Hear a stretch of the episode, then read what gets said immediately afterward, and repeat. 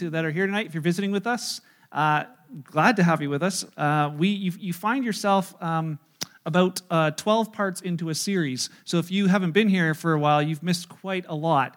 Uh, each part sort of stands alone, but they're all kind of linked together by one common theme, and and that theme is uh, the the idea of what it would be like to journey with Jesus. Uh, a year ago or so, I heard a series by Andy Stanley, and they had it was called ninety. They said we're going to take ninety days to look at at the life of Jesus from Christmas to Easter. And I was like, that's a cool idea. And so we've kind of done something similar, not the same content, but the same idea.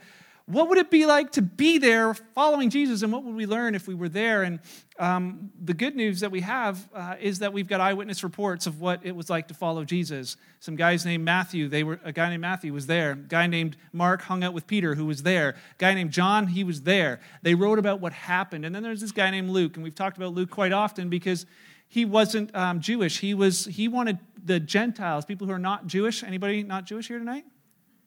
Wow, there must be a whole ton just by not raising your hands. I would just assume. All right. There you go. Okay. One up to me. Sheesh. That's one of those nights. All right. That is, uh, he wanted Gentiles to know this is this is who Jesus is, he, because he came to do something brand new, something for the whole world, not just for the Jewish people. And he came to do something powerful, not Not religious, not traditional, but something life-changing, and it's been changing lives ever since. And so uh, tonight we're jumping into part twelve. We'll give you the title later uh, because it gives it away. Uh, so uh, any of you ever been challenged to live in the moment? You know, be in the moment? So uh, I, I want to encourage you guys tonight uh, with that idea, to live in the moment. I saw this picture of uh, a whole bunch of people. They're all on their phones, and then there's this one little lady. Everyone else is trying to capture the moment, and she's living in the moment. She's just taking it in real time. So if you have your phones, you know, out with you tonight, as long as you're taking notes, then that's great. But I, I would challenge you to be in the moment tonight of what's happening here. Be engaged fully. That's that's what it is. Being being present. Um, not dwelling on the past, you know, not anxious for the future. That's what it means to be in the moment. And uh, tonight, part of being, part, there's part of being in the moment, and then there's another side of just living only for this, only for this moment. Uh, and that's the other side of what I want to talk about tonight. That that thought of just living for just today. Uh, and so, if we had been around in the thirties. Uh, not the nineteen thirties, the thirties, zero zero three zero. Uh, and if we were following Jesus around in that time, we would have heard him teach and talk about a lot of different things. Uh, Jesus had some things that he talked about more than other things. Uh, I was thinking we could, you know, maybe do a pop quiz, and we'll try it. If it doesn't work tonight, I won't do it tomorrow. But how many of you know some of Jesus' hot topics, things that he probably talked about a lot? Any ideas of what he maybe talked about a lot? Love. Very good. Do we have love? Love. Isn't it beautiful? Jesus talked about love with sixty-five verses. Very good. Maybe maybe we're on a roll. What else did Jesus talk about a lot? Anybody, any thoughts? Faith. Who said faith? Nobody, but it's the next one. So, well done, everyone. Faith is the, the next one. one hundred four verses on faith. Uh, did I hear prayer out there somewhere? I think in the back. Prayer. Prayer is something Jesus talked about a lot. one hundred sixteen verses. What else? Forgiveness. Money is in there. Yeah, money was money was a little further down the list. Actually, after uh, prayer, there was he talked about disciples. Uh, one hundred forty verses spent on talking about disciples. Money was two hundred eighty-eight verses. Man, he talked a lot about money, but we're not talking about that tonight. So don't worry. If you're visiting, we're not here to get your money. Um, what what Jesus talked about, and all of those things as you've seen them. I've talked about all of those multiple times. Uh, we've had we've been guest speakers talk about some of those things multiple times. But the one that I want to talk about tonight, I don't think I've ever preached on. In the, I don't think I've ever I don't know that I've ever preached on this topic in twenty years, and I and, and something that Jesus talked about a lot. I always feel like I might need to apologize for talking about this for some reason, and I and I don't know why. Um, but if you'd follow Jesus long enough, if you'd followed him long enough, you would have heard him talk about this topic at some point. And that topic was life after this life.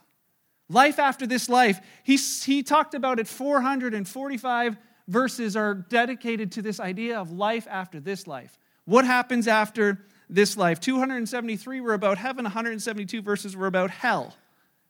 Yeah, that word, like all the other words, when I Googled those words, they came up pretty. And then this one? Not not so much. There was like no pretty ones, because this is like, it's one of those one of those words we don't talk about a lot, especially I, I find more and more we don't talk about it in church. And Um, I've had people ask me, why don't you preach about hell? You know, we need to we need to hear more about hell. And I'm like, here, here was a couple of my thoughts, and maybe you would agree. It's uncomfortable. It, it's uncomfortable. You know, um, maybe you're thinking, oh, come on, can't we just have a nice, let's just go back to worship again. That was a whole lot more fun than this is going to be. You know, I would encourage you, don't warn the Sunday morning people. Don't te- text them and tell them this is what it was about. I know that you do that sometimes because they tell me when I arrive on Sunday morning what the message was about the night before. Don't do that this week. Uh, it's it's it's uncomfortable, but maybe on purpose. Uh, maybe you think, Mark, people won't want to come back if it's uncomfortable. I know, but it's worth the risk. Maybe for you, you grew up in a church that talked about hell all the time. That, you know, the pastor was so angry, you thought he was born and raised there. Uh, and so you're like, I I, I left that church for, for this reason. I don't want to I don't want to hear about it. Maybe it's just uncomfortable. Um, to be honest, studying and prepping for this, I, I even told Beth, I'm like, I, I don't. I feel like I need to speak about this, but I don't. I don't want to. And I was like, you know what? I'm just not going to. And then today she's in my office. She's like, so how's it going? I'm like, it's terrible. And I'm like putting my final notes together. And she's like, why? She looks and she's like, you're still talking about hell? And I'm like, I thought you, she's, I thought you were over that. And I'm like, I did too, but I just can't get it out of here. To be honest, I feel strongly convicted. And tonight, if you hear conviction in my voice and speaking, don't just assume that that conviction is that I have got this all figured out, because I really feel like he's doing something in my heart uh, through this. And Uh, welcome along for the journey. Uncomfortable. For some, you think it's unjust. The thought, you know, when you talk to people, how, how could a loving God send people to hell? Like, that seems unjust to, to many. Maybe it's unbelief. It's interesting to find, I, I won't do a show of hands, but, you know, you ask people, do you believe there's a literal hell? We were challenged to do that in our Roman study, and there were some people that we asked, they go to church, and they're like, ah, I'm not really sure. I don't, I don't think so. You know, I, I'm not sure that hell exists. There's no proof that it does. And and and, and there was others that, you know, I don't really, I don't really want to believe in hell.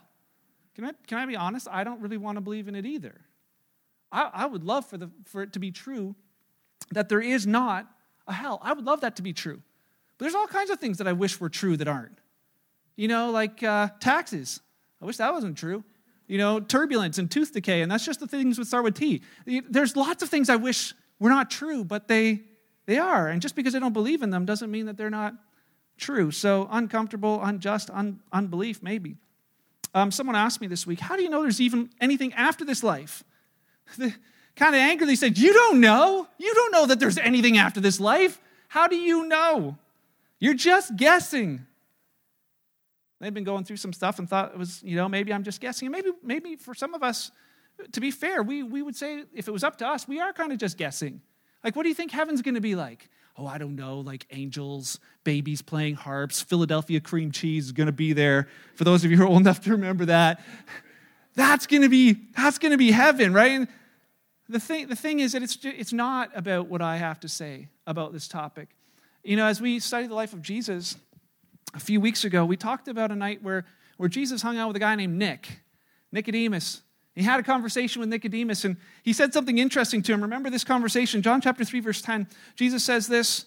They had been asking some questions, and, and Nicodemus is like, I, I don't even, how, how is that possible? I, I can't understand. Like, how did I miss this? And Jesus says in verse ten, he says, you're a respected Jewish leader, and yet you don't understand these things? Verse eleven, he says, I assure you, we, when he says we, he means he's speaking of, um, of him, Uh, as, as God, he says, we tell you what we know and what we've what?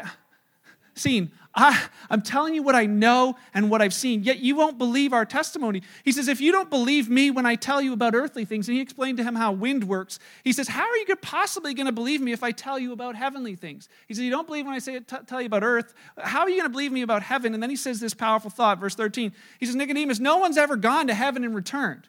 None of your buddies have gone to heaven and then came back and said, hey, fellas, this is what it's like. They're all guessing, but I'm not. He says, the Son of Man has come down from heaven. So when I'm t- saying something, when Jesus says to him, he says, I'm telling you what I know and what I've seen. That I came from there. I know what I'm talking about.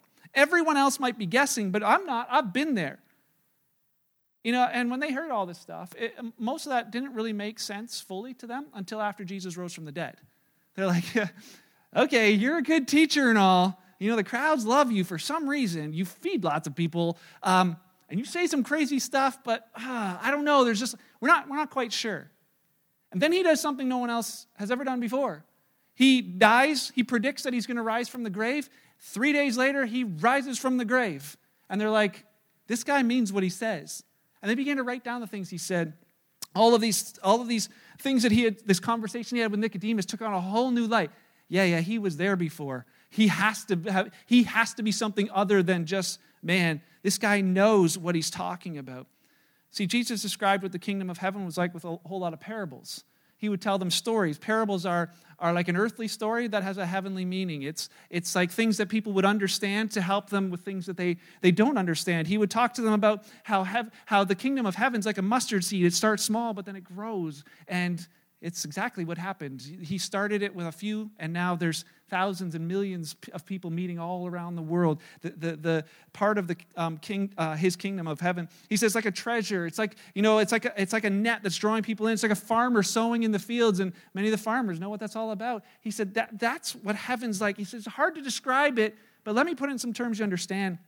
And so he'd explain to them what it was like. But but he also talked about another place. He also talked about about another place. Place called hell. He talked about it. See, we tend we tend to d- diminish the power or the meaning of words. Do you, do you ever realize that? We we take words and we we we lower them down. For instance, the word love. The word love, such a beautiful word, you know. But we, we this word's like bankrupt in our society. We use that word for everything. You know, you tell your wife, "Oh, I love you," and that should mean something. But then the next sentence is, or somewhere else. Oh, I love my dog. For some, I love my cats. I love my truck. Man, I love pizza and chicken wings. Like, your wife is on the same par as pizza and chicken wings when it comes to that word. We've we've taken the meaning and allowed it to be to be less than. We do it with lots of words. Words like awesome, uh, but also words like hell.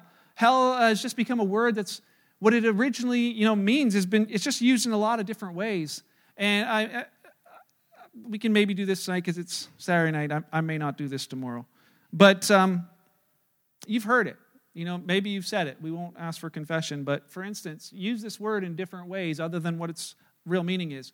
You know, for some, it's like watching a sports game. Have you ever seen, you know, a bunch of guys and, and gals probably watching a, watching the Leaf game, and, and as you're watching, you're like, oh, it's close. It's like the, the Leafs are down like they always are. And then at the end of the third period, right, they're down by one, and there's Mitch Marner. He skates up. He dipsy-doodles through everybody, makes the perfect saucer pass over to Austin Matthew, who top shelf where the cookie jar is, uh, is and like, it's like this amazing goal. And, and what do you hear? One of the guys, oh, man, that was a hell of a play. Or maybe... Or maybe, you know, you're on your way to work and your friend's like, hey, me and a buddy, we had an all-expenses trip, you know, planned. We were going to Vegas, all expenses. He can't make it now. I'm I'm desperately looking for somebody. You know, would you like to go? Hell yeah. You know, and then you hear others who are saying things like, you know, a coworker falls and breaks their leg and it's just they're writhing in pain. You ask them, you okay? And they're like, oh, it hurts like hell. You know, or your wife comes up to you and says, hey, we're going to go on vacation. You want to go on vacation with uh, with my mom? Hell no. You know, uh, there's, sorry, she's here tonight. Um, I was somebody else's wife. Um, but but what have we done? See, we've we've changed this word so that it do, it does it doesn't mean anything like what we've what we thought. And then we've got all kinds of other things that have just caused it to continuously lose its real meaning. You know, uh, for those of you who don't know, according to our culture, hell's got a kitchen. Um, hell's also got angels. And if you liked A C D C, you would be familiar with there's a highway to hell where I get to party with all my friends someday. And it's become it's become a bit humorous. You know, the chuckles that we hear, the, this word's become humorous, and but but should it be? Should it be? Francis Chan wrote a book called Erasing Hell. Basically, the gist of the book is that we've attempted to erase hell, erase the actual meaning of the word hell from our vocabulary and our mind. We don't, we rarely talk about what hell is really like, and we even less do we think about what hell is really like. Why? It's uncomfortable. You know, can't we just talk more about love? Can't we talk more about, like, the good news? What I can say tonight that this may be uncomfortable, maybe as much for me as for you, but it's not unloving. It may be uncomfortable, but it's not it's not un, it's not unloving. Um, it actually might be more loving to talk about this than than than unloving. You know, it, it's loving to warn people about impending danger. You know, if you have your kids, you know, you tell your maybe you, your thought with your kids is, ah, they'll just figure it out. You know, that's one thing if it's like uh, board games or riding a bike. It's a whole different thing if it's like swimming in the creek and uh, or swimming in the lake or giving them a shotgun. Ah, they'll figure it out. No, it's it's incredibly unloving for us to not to not share with them that, hey, this this ha- there's there's danger, uh, there's imminent danger if you use these things wrong. Let's let's think about it. You know, there's um there's a guy named Penn Jillette. If you're into magic, you may be aware of Penn and Teller. Their show called Fool Us. Penn Jillette is uh, he's a very vocal atheist. Teller doesn't say anything, but Penn uh, Penn talks about how he's uh, he's an atheist. And we saw a video of his uh, a number of years ago where Penn, uh, being an atheist, he he spent some time on his podcast to honor a good man. Uh, we don't have time to to watch it, but I encourage you to Google it. Penn Penn Teller um, uh, Christian, I think you'd, you'll find it. But he honored this guy. He says, he I don't know his name, he said, but he came up to me after a show, and he waited for me after the show was over, and he came up to me, and he, he gave me a tract, he shared the gospel with me, and he handed me a Bible, and he said, Penn, I've been praying for you, I care about you. He says, I... I know you claim not to believe in God, but he believes in you, and, and I care enough about you. And, I, and he says he was really kind. He was really, you know, um, just just his his whole demeanor was was uh, really ex- accepting and open. And as he talked to, to Penn, he said afterwards, he said, you know what? He said, I admire that guy. Because there's all kinds of people who say they believe in hell, but don't give a crap about me. This guy, I believe that he really does believe because he cared enough to tell me. Even though I don't believe it exists, he says, the fact that he cared enough to tell me meant something. So, you know, we might not talk about hell very often, but Jesus talked about it a lot. And he didn't talk about this idea of live in the moment, just live in the moment or live for today. He talked about something more like this, this idea that we would live here and now as if it's not all about here and now, that we would live here and now as if it's not all about here and now. Matthew chapter five, verse twenty-one. I'm just going to give you a bunch of bullet points of where he talked about hell, and then we're going to look at one in a little bit of detail. Matthew chapter five is famous. This is the Sermon on the Mount, verse twenty-one, twenty-two. Jesus said to them, he says, you've heard that our ancestors were told, you must not murder. That's a pretty good thought. He says, you must not murder. If you commit murder, you're subject to judgment. And they all knew that. And then in verse twenty-two, he says, but I say, even if you're angry with someone, you're subject to judgment. And they're like, what? And he says, and if he says, and he goes on further, if you call someone an idiot, he says, you are in danger of being brought before the court. Not now, but later. And he says, and if you curse someone, you're in danger of the fires of hell. And that word's Gehenna, and we'll explain that in a minute.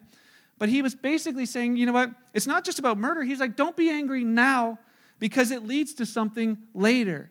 You think it's all about the moment now, but this moment now leads to something later. He would go on to say, if your eye causes you to sin, pluck it out. And if your hand causes you to sin, cut it off. And he wasn't hoping that people would have an eye patch and a hook and be a whole bunch of pirates, you know, wandering around, you know, because they're trying to stay pure. He was basically telling them, make it impossible for your eye to sin. Make it impossible for your hand to continue practicing Uh, living in sin. He says, because it's better if you lose a hand, you lose an eye, you lose whatever it is that you've got to get rid of so that your whole body isn't thrown into hell.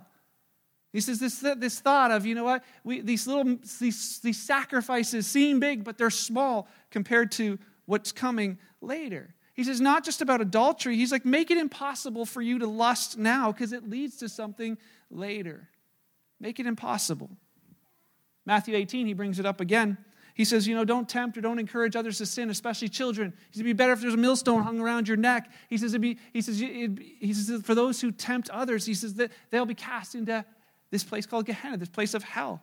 Luke chapter ten, Luke writes about it, and he says that Jesus mentioned whole towns like Bethsaida and Chorazin, two towns who totally, the whole town just rejected Jesus. And he said, man, if I had done the miracles in Tyre and Sidon, which are these other corrupt cities, they all would have repented. But you guys saw the miracles and you didn't even repent.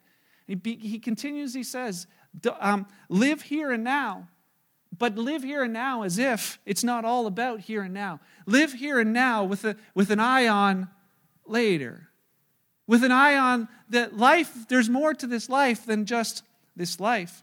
Lots of things that Jesus said made people stop following him. This may have been one of them. Luke chapter sixteen, If you have your Bible, go there because I'd love for you to follow along. Luke chapter sixteen, verse thirteen. Jesus was saying this as he was talking. He spent a whole lot of time talking about money. This is one of those two hundred eighty-eight verses. He said, "No one can serve two masters." He's talking to his disciples about it, and they were surrounded by a crowd. He says, "You'll hate one, you'll love the other. You, you can't, you can't serve two wholeheartedly." He says, "You'll be devoted to one and you'll despise the other. You can't serve God and be enslaved to money." Verse fourteen, the Pharisees, we see them over and over and over again. The Pharisees, it says, Luke writes, who dearly loved their money. Who dearly loved their money. He says they heard all this. They heard Jesus talking about you can't serve two masters. You can't serve God and serve money. And, and, and they hear all this and they scoffed at him. And they said to him, And then uh, he said to them, he says, you guys like to appear righteous. You like to appear righteous, but God knows your, what? Your hearts. God knows your hearts. What this world honors is detestable in the sight of God. The Pharisees, they thought they were okay. They thought, you know what, we're, we're okay. We live in a generation where most people think that they're okay. The Pharisees had reason to think they were okay. They said, we've got the law of God. Um, they were part of God's chosen people. God had said, I've chosen this group of people, Israel, and they're like, we're good. We we can, you know, we we're we're in, we're okay. They also, you know, in that time frame, they they perceived that if someone was rich, that meant that God had blessed them. Those two things were synonymous. We have people who still think that today, that if you're rich, then God blesses you, and if you're poor, you must be sinning or something. You must not have enough faith. That's not how it works. Because Jesus began to say to these people, yeah, you think you're rich, and you think that means you're blessed by God, but he says, I want you to recognize what's going on in your heart. You're living for the here and now, but I want you to live here and now as if it's not all about here and now. Then he tells this story. He tells this story to them, and I think it's powerful for us to understand. Jesus said there was a certain rich man who had splendidly clothed in purple and fine linen. He lived each day in luxury. Purple clothing was an incredible, it was a royal color. Only wealthy, wealthy people had it. And he says, here's this rich man. And it starts out like a parable. It starts out like a fictional story, like all these other ones he's told before. And then it changes. Then something happens that doesn't happen in any other parable. Somebody gets named. There's another person with a, with a real name. He says, at his gate lay a poor man named Lazarus, who was covered with sores. Can you just picture it? Rich guy sitting up on the hill, long, windy driveway. Down at the bottom end of the driveway, there's a man. His name's Lazarus. He's covered in sores. As Lazarus lays there longing for scraps from the rich man's table, he's waiting for garbage day and hoping he'll get something. It says the dogs would come and lick his open sores. You know, whether this is a parable or a true story, and some would argue and say, oh, it's it's not a true story, it's a parable. And either way, either way, the information matters. The message is the same. Verse twenty-two, it says, finally, the poor man, Lazarus, he died, and he was carried by the angels to sit beside Abraham at the heavenly banquet. They called it Abraham's bosom. That was where they said, that's where they thought people went when they died. And so Jesus said that that's where, that's where Lazarus was taken. It says the rich man, he also died, and he was buried, and he went to the place of the dead, and he calls it Hades, another uh, term they used for, for hell. And it says then Jesus began to describe what it's like in hell. He, he, this wasn't the main part of his story. He was talking to them about money, but he becomes he begins to describe a place with detail, with, with words that lets them know this is what it's really like. I know, I know what I'm talking about. He says this, verse twenty-three at the end of it. He says, "There in torment."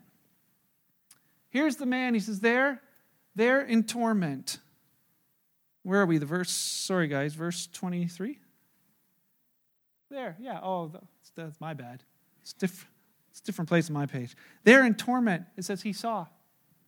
See, we wonder, what's it like in the afterlife? What's it like after this life? Well, we know from this, at least, that this man could still see. That it wasn't just, I'm gone, I don't exist anymore. This rich man could still see, and he, he feeling torment, he says he could see Abraham in the far distance, a man that these all these Jewish people listening would say, oh, we know, we, we understand that. And and and and with Lazarus at his side. And it says the rich man shouted. Why? Because he still had the power to speak. He said, "Father Abraham, have some pity on me. Send Lazarus over here to dip the tip of his finger in water and to cool my tongue." Whether it's a physical body or not, we know that he has a tongue, that he still thinks that water would quench his thirst. He still had feeling, and he says, "I'm in anguish in these flames." whatever he's going through, he's feeling it deeply. Verse twenty-five, Abraham said to him, "Son, remember." So he still had the ability to remember what things were like on earth. It wasn't like he just disappeared and it's all gone and done. Here's a guy who was alive and now he's not, but he can still remember that during your lifetime you had everything you wanted. Lazarus had nothing. So now he's here being comforted, and you, you're in anguish. And he said, besides, Abraham speaking, he says, there's a, there's a great chasm separating us. No one can cross over to you from here. No one can cross over to us from there. There's no way out once you're in. There's no way out once you're in. There's no way out once you're in. He says, then the rich man said, please, Father Abraham, at least send him to my father's home. For I have five brothers, and I want him to warn them so they don't end up in this place of torment. He even tells us it's a place, a place of torment. He says, I don't want them to end up here. You know, I find incredibly ironic is that he becomes the heart of an evangelist after it's too late. He all of a sudden has the heart for the people that he loves and their eternal destiny after it's too late. And he says, Father Abraham, send Lazarus, send him. If you can't send me, I can't get out, but at least send Lazarus to the people that I love. And Abraham said to him, can you hear just as the Pharisees are listening in on this conversation? Abraham said, Moses and the prophets have warned them. Moses and the prophets, those are what they would refer to as the books of the Old Testament. He says, Moses and the prophets have warned them. Your brothers, they can read what's written. He says, but the rich man replied, no, Father Abraham, I know. I know they can read what's written. I could have read what was written. I could probably did read what was written. It didn't, it didn't grab me. I didn't in that moment. But if, if someone sent to them from the dead, they'll repent of their sins and turn to God, because he also knew what was needed. He knew, he knew it. He knew what he had missed, and what he was hoping for his brothers was that they would repent of sin, that they would turn of sin, they would turn to God. But Abraham said, if they won't listen to Moses and the prophets, if they won't listen to when the, the voice of, because it's not just words, but the voice of those words being spoken in their hearts, he says, they won't be persuaded even if someone rises from the dead. Jesus is telling this to the, to the Pharisees, knowing full well that he's about to do just that. It's an interesting note that, that this is still true today. That as Abraham said to this man in agony, listen, they're not even going to believe if a man rises from the dead. How true is that today? We have evidence like crazy that a man named Jesus, eyewitness accounts that a man named Jesus died and rose from the dead. We have so much literature that points back to that. The only reason we have the literature is because something happened, and how many people will find so many reasons not to believe, and just by choosing not to believe, to, to cause us to stop thinking that all of it, well, if we don't believe, well, it's probably not real. I'm okay, you're okay, we're okay. So we close tonight. Let you off the uncomfortable chair you've found yourself in. What about me, and what about you? See, we might we might be tempted to think that hell's a place for especially bad people. Ever heard the term? There's a special place in hell for people like you? Hopefully not. We think, you know, Hitler, yeah, probably deserves it. Stalin, probably deserves it. Bruce MacArthur, fill in the name, maybe your neighbor. People who've wronged you, people who've done things that you're like, yeah. You know, we we we tend to compare ourselves to others and feel better about ourselves as a result. We feel like, you know, at least I'm not like that. I'm okay. I don't do really bad stuff. I'm not a murderer. I go to church. The Pharisees thought they were okay because they had the law, but they didn't realize the purpose of the law. They didn't realize the purpose of the law. This became really clear to me a couple nights ago. I, uh, my buddy Brandon bought a new vehicle, and so he asked me to drive him to Cambridge, and I did. I drove him to Cambridge, and as I was dropped him off, I went to Canadian Tire. In Canadian Tire, I got a text from our guy who's installing our kitchen and said, we're going to start installing your kitchen tomorrow. I was super excited, but I knew someone who would be even more excited. So I pulled over as I was driving home. I pulled off to the side of the road so I could text my wife and say, the kitchen's going in tomorrow. And she texted me a picture of Elf dancing, and it was like, I'm like, this is great. So then, as I did that, I pulled back onto the road after that, and I saw there was a car coming up behind me, so I sped up a little bit to get in front of that, to stay in front of that car. And as I sped up ahead, I noticed a policeman off to the side, and I was like, oh, okay. And I just kept on driving, not a thought in the world at all that I that I might be in trouble. Well, the police officer pulled out behind me. I was like, oh, he's going to get someone. And I'm driving, like, not thinking it's going to be me, because I was pretty darn sure that I had no, I, I was okay.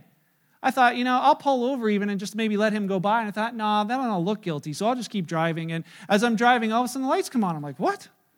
Oh, maybe I got a tail light out. So I pull over, and he comes out, and he walks up to my car, and I roll down the window. He looks, and he's like, he's like, uh, you know why I pulled you over? I'm like, no. He's like, I pulled you over for speeding.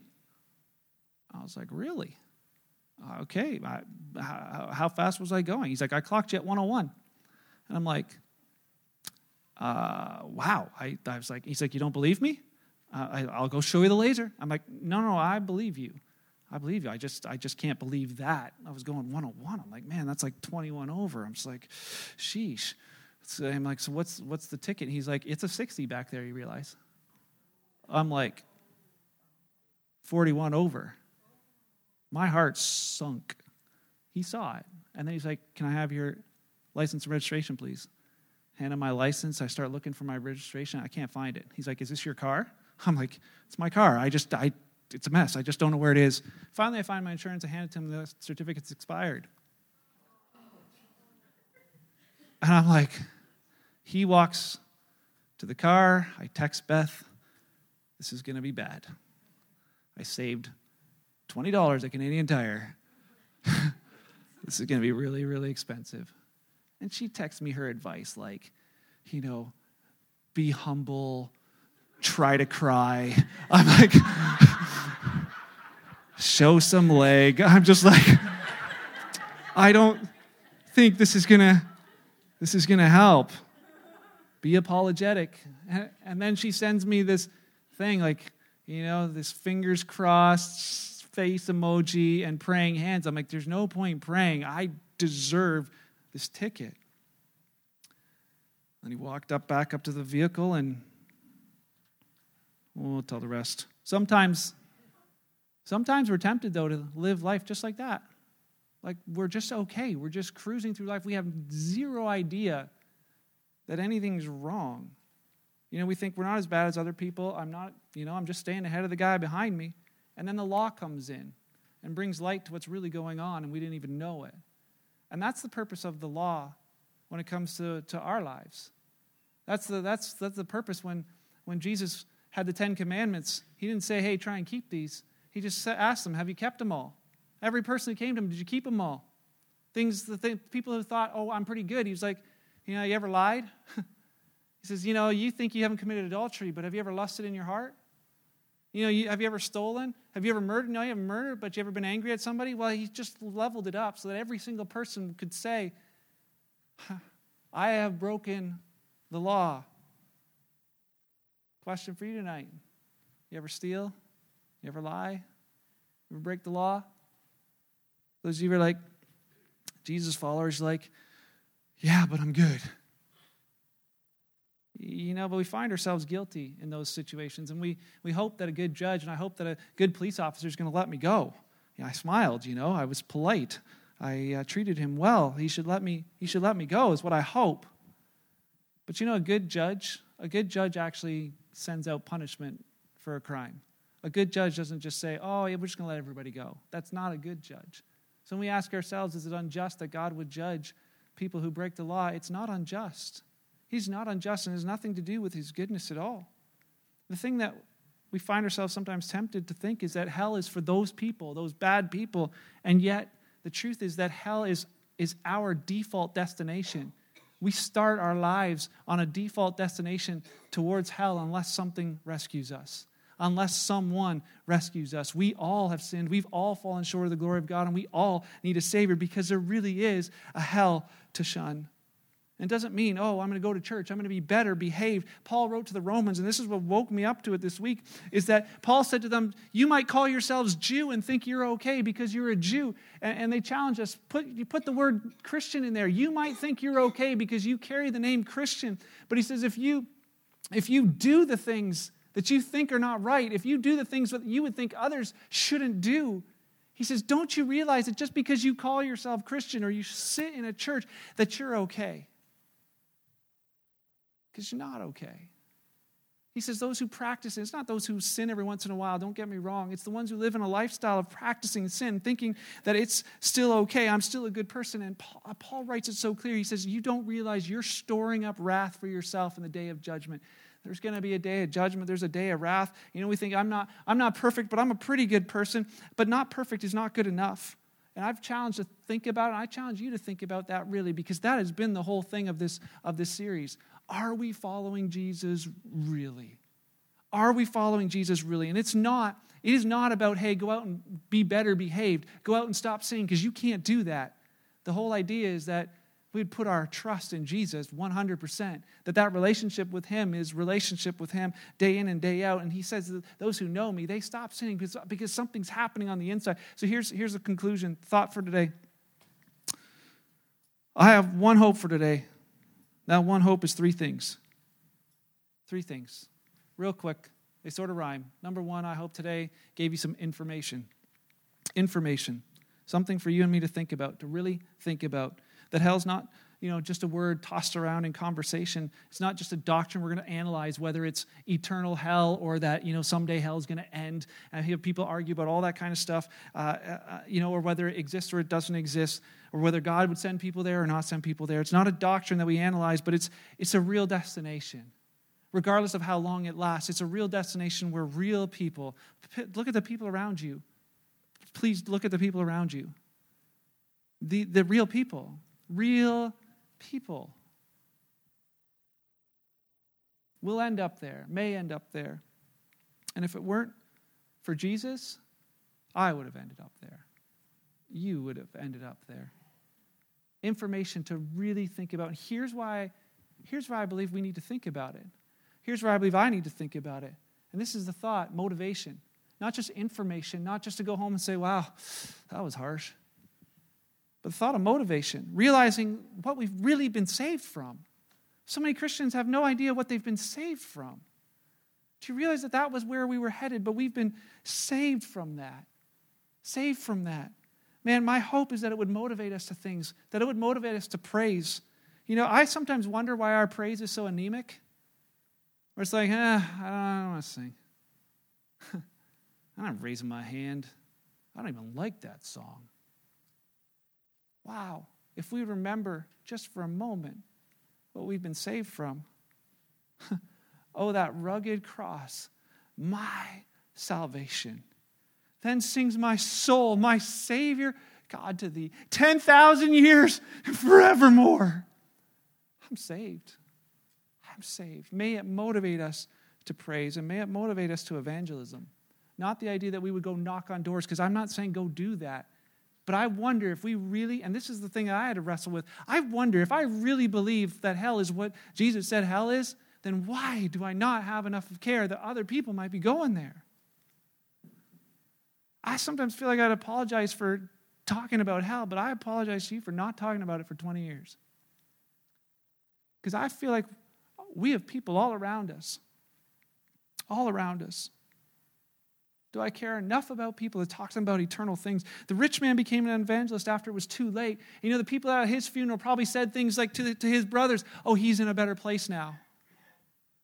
You hear it at funerals, oh, grandma's in a better place. But if she didn't put her faith in Jesus Christ, according to him, she is not in a better place. I don't challenge you to go to the next funeral and say, oh, grandma's burning. But, but would we, could, could we think about it? Like I said, I think it, it impacts the desire to reach other people. I think it impacts how we share the gospel, how we share the good, the good news. You're reminded of Ray Comfort, how he, he says, you know, it's like too often we share the good news. Like people are on a plane and the stewardess comes over to everybody sitting on the plane and says, hey, can I interest you in a coffee, a tea, a parachute? And you're like, uh, I'll take the coffee and tea, but and not the parachute. I'm like, well, here, why don't you guys take this parachute? It says John three sixteen on it. It's pretty cool. You know, it's, it matches your matches your outfit. You know, John, you take this parachute, it's gonna it's gonna make your life better. And You're like, oh, okay, fine, I'll I'll take the parachute. You put the parachute on, pretty soon you're sitting there, and now your face is in the tray in front of you. You can't barely move. You go to the bathroom, and you can't even turn around there because you got this parachute on. Like, oh, this thing makes my life uncomfortable. You're like, I don't want it. For so many, that's how we've offered Christianity to people. It's going to make your life better. You know, come on, teens, follow Jesus because it's going to make your life better. It's going to make your life easier. God's got a great plan for your life. It's all about you, you, you. Here, just wear this parachute and you're saved. And, and, and then they find out it doesn't really make their life better. It doesn't really make their life more comfortable. And they're like, I, I don't really want it anymore. And how many have tossed it off to the side? And he says, well, picture a second scenario. They come up to you and the stewardess says to you, hey, forget the coffee and tea. Just want to let you know, the captain said the plane's going down. I got a parachute. You want one? Oh, yeah, I'll take one. Thank you. It's not going to make your life comfortable. I don't care. I'm taking it. If this plane's going down, I want salvation. Man, what would change? Yeah. Facing something difficult in my life, who cares? I'm not tossing my faith in Christ because of something difficult I'm going through. He died to save me from something that's further ahead. I'm not going to live here and now as if it's all about here and now. I've had too many conversations this week with people who just, I've tossed it to the side, and I think we've made it t- We've maybe presented it in a way that didn't, they didn't realize that this was salvation. This wasn't an easy street, an easy trip. So last thought, information to think about, motivation to praise and evangelism. And not saying go to evangelism, but if it touches your heart, it will change the way we treat others. And the last one's this, transformation. Transformation. Not to join religion or behave better, not to, you know, think, oh, man, I don't want to go to hell, so I'm going to try and stop sinning, but to put our full trust in Jesus Christ, that we can have a relationship with God through him, that he would transform our lives by starting within. You know, Jesus talked about hell a lot, and he talked about it one more time, and Matthew actually records that conversation uh, for us in chapter sixteen, and Jesus asked Peter and said to him, Peter, who do you say that I am? People say I'm a prophet, people say all this stuff, who do you say I am? And it's the same question I believe he's asking you tonight. Put your name in there. Mark, Joe, Vic, Peter, Charlie, whatever. Who do you say that Jesus is? Because he didn't just talk to crowds. He was looking for individuals, and he said, who do you say that I am? And Peter said, Peter said this. He says, Jesus, I, they might say whatever, but you're the Messiah. You are the Savior. You are the Son of the living God. And here's what Jesus said, and I'll leave you with this. He said, Peter, that thought is what I'm going to build my church. Not buildings, people. I'm going to build people who know that to be true, that Jesus is the Messiah, that he is the Son of the living God, that that will be the revelation and truth that the whole church is built on. And he said this to Peter, even hell will not stop. The gates of hell will not stop what I'm about to do. He says, I'm willing to bear the guilt. I'm willing to bear the shame and the wrath of God for you, Peter. Put your name in there. He says, I'm willing to go to hell and back for you. I will crush your enemy for you. I will take away his authority over you. I'll pay for your freedom. I'll unlock the cell. I'll break the chains of sin that hold you bound, and then I'll invite you to step out of that cell, to leave that life behind and just come and follow me. I will do all of that for you. I'll invite you just to leave the path that leads to a real hell and come and follow me into something better. Come follow me into eternal life. That is on the table for you tonight. Romans chapter ten, Paul said it this, I'll leave with two verses. He said this to people to, to, to people living in Rome. He says, if you openly declare that Jesus is Lord, like Peter did, Jesus, you are who you say you are. I trust. And it says, and believe in your heart. I trust in my heart that you are who you say you are and that God raised you from the dead. He says, you will be saved. If you're here tonight and you haven't done that, you've been sitting in church for years, but you've never done that, I pray that God grabs your heart tonight.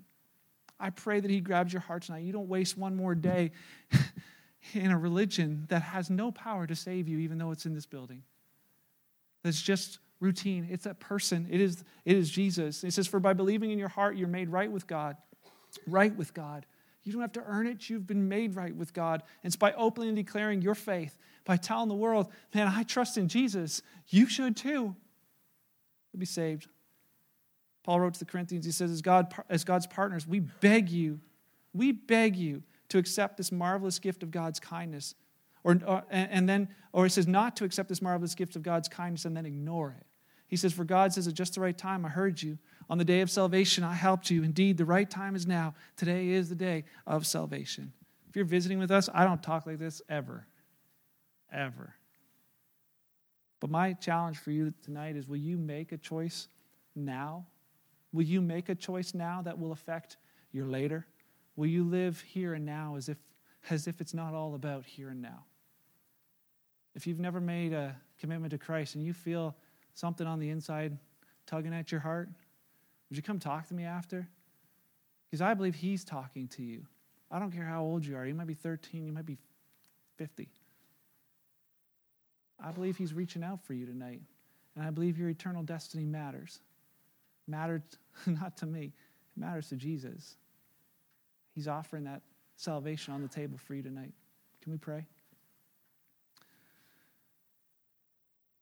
Lord, I don't even know what to say tonight. I don't even know what to ask. I don't know that I need to ask anything. I'm just grateful for what you've done.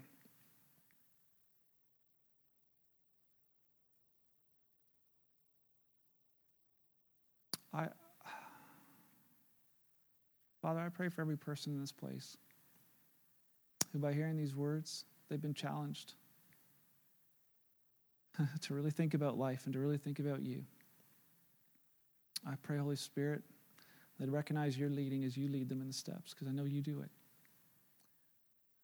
Jesus, I just want to say thank you again for giving your life on the cross for me.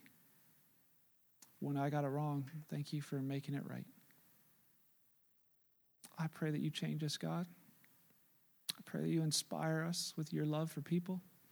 I pray that it burns in our heart that we can't help but see the world the way you see them, to love them the way you love them, to value them the way you value them. They might come to know you. They might be saved. It's in your name I pray. Amen.